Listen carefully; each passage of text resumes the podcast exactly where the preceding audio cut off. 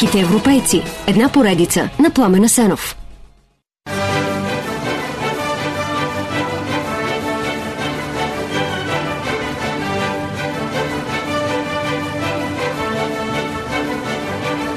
Това е най-прочутия канкан, символ на бел епок, емблема на разюзданото поколение, което между френско-пруската и голямата война изкачи най-високите върхове на човешкия научен, технически и културен прогрес, но не спря да се забавлява през цялото време. Аристократи, буржуа, писатели, художници и други дегенерати нощем са в парижките кабарета, за да се вдъхновят от разголената женска плът. Танцуващите момичета не носят кюлоти. Това знаем за прочутия музикален мотив, но истината е по-различна. Парчето е наречено кан-кан, когато кабаретата го адаптират, но не е създадено и няма данни да е използвано от тях до 1880-та, когато композитора му Жак Офенбах си тръгва от този свят. Това всъщност е музика от оперетата му Орфей Фада, второ действие, втора сцена, адския галоп. Но тази оперета може би е дори по-неприлична от някакъв си кабаретен танц без гащи. Тя обръща с главата надолу самата митологична история за Орфей и Евридика. При Офенбах на Орфей така му е писнало от Евридика, че изобщо не мисли за нейното спасяване, та се налага обществеността да го натиска, за да отскочи до ада и да си прибере жената. Чиста подигравка със свещената митология, но и със свещената музика, защото всичко при Офенбах е пълно с пародии, включително на сериозни композитори. Той е така пародиен, дори абсурден, да звучи адски модерно. Един критик го нарича Монти Пайтон на своето време, а друг пише, че Офенбах е свързан с създаването на модерната култура изобщо.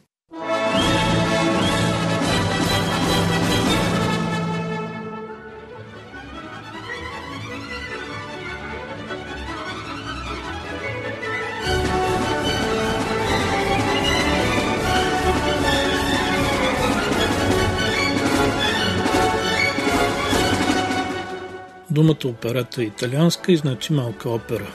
Като термин пръв е ползва Моцарт, но в негативен план. С времето нещата се променят и към средата на 19 век във Франция тази музикална форма полека завладява музикалната сцена.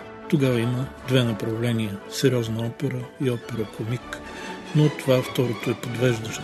То не значи комична опера, а по-скоро драма, която не завършва с пълен мор на сцената. През 40-те години Ерве, френски певец, композитор, либретист, диригент и сценограф, пуска едноактна оперета, базирана на театрален водевил, а после прави и адаптация на Дон Кихот на Сервантес. Това изглежда като начало, но по-скоро е предначало.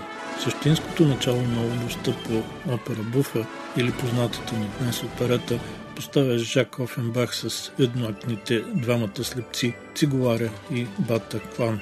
През 1858 идва и огромния триумф с Орфей Фада, първата пълнометражна оперета в света, която заедно с Хубавата Елена и късната същинска опера на Офенбах Хофманови приказки и до днес е в репертуара на най-големите музикални театри по света. Офенбах пише стотина оперети, с което развива жанра, но и го популяризира. След представянето му в Виена, Йохан Штраус син, Супе и Лехър слагат начало на прочутата виенска школа. В Германия, Берлин е оперетният център, а стилът там е неподражаемо немски. Включва елементи на марш, а по-късно и на джаз.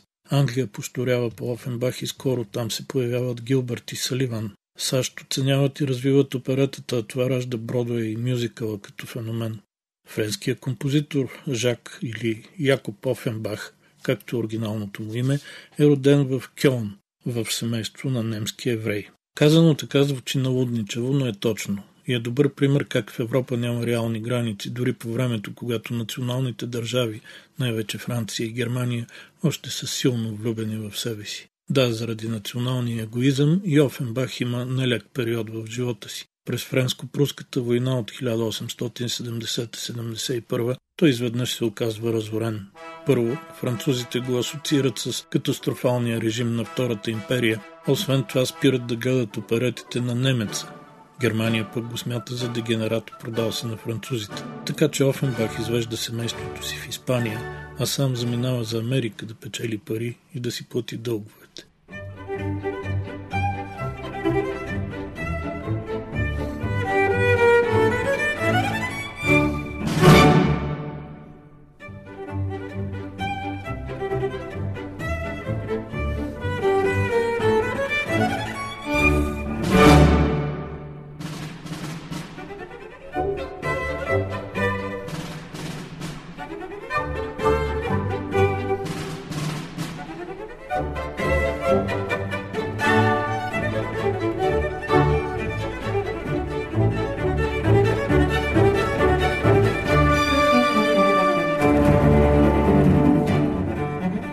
Якоб Офенбах е на 6, когато баща му слага цигулка в ръцете му, а след 3 години се прехвърля на виолончелото, с което става истински европейски виртуоз. След още 3 години момчето изнася концерти със собствени композиции, чиято трудност, според един биограф, ужасява учителя му. Якоб е на 14 и баща му го води в Парижката консерватория, но директора Луиджи Киробини не го приема. Няма необходимата възраст, а и не е французин. Но все пак склонява да го чуе и след минута го спира с думите: „Стига, младежо, приятели.“ Офенбах обаче изкарва в консерваторията само година. Смята, че е научил всичко необходимо и става свободен музикант.